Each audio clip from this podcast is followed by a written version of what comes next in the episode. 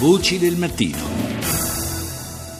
Ci spostiamo in eh, Germania, do il buongiorno a Christoph Heinemann, eh, caporedattore della Deutschlandfunk, la radio nazionale tedesca. Buongiorno Heinemann. Un cordiale saluto da Colonia.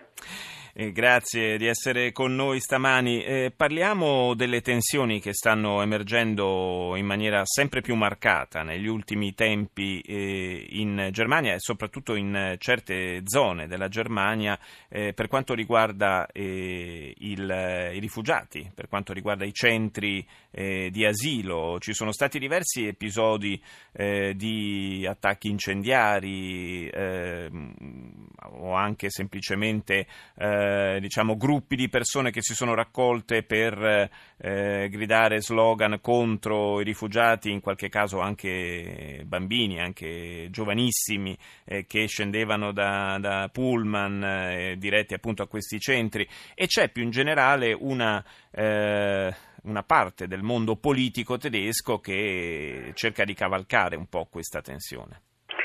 Assolutamente sì, eh, abbiamo avuto questo comportamento vergognoso che, eh, del quale ha parlato lei, cioè a eh, Bautzen e a Klausnitz, due, due piccole città eh, all'est della Germania, dove giustamente queste, questa, questa folla a, eh, defini, definendo addirittura da scarafaggi questi richiedenti d'asilo che hanno avuto paura, eh, che si capisce, e eh, a Klausnitz, poi dove è intervenuta la polizia, eh, e um, eh, questa, questa, folla che ha scandato noi siamo il popolo, cioè stoppiando lo slogan simbolo della rivoluzione pacifica del 1988.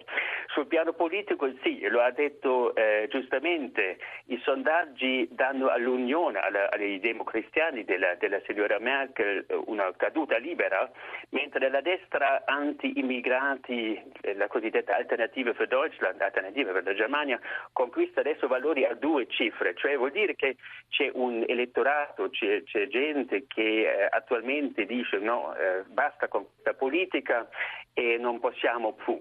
Ma eh, non so se questo è noto in Italia, ci sono Dall'altra parte, tantissime, tantissime iniziative private in tutto il paese, incluso all'est, di persone che aiutano a questi profughi, sì. che insegnano tedesco, che spiegano come è organizzata la vita in Germania, che aiutano, che, che organizzano attività sportive. Cioè, abbiamo questi due componenti, sì, c'è questa, questa fascia razzista, eh, vergognosa, scandalosa, criminale anche eh, della Germania, ma dall'altra parte c'è una maggioranza incredibile di persone che hanno detto adesso eh, dobbiamo fare qualcosa. In una certa maniera si può dire che è svegliata la società civile.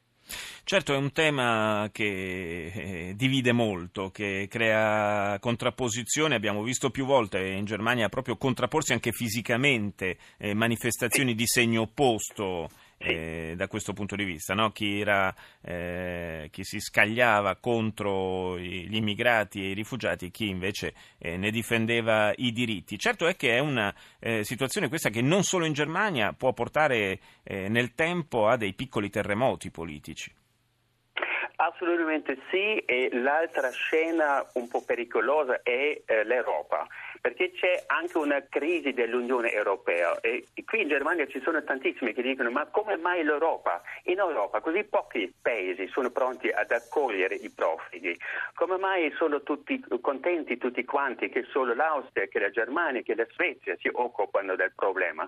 E eh, qualcuno anche sul, in, in, politica dicono ma eh, loro ci lasciano in asso come mai pagare, pagare, pagare per questa unione politica? Cioè, mettono in discussione il finanziamento dell'Unione Europa, eh, Europea, mettono in discussione anche il sistema di Schengen, cioè dei confini sì. della libera circolazione, eccetera.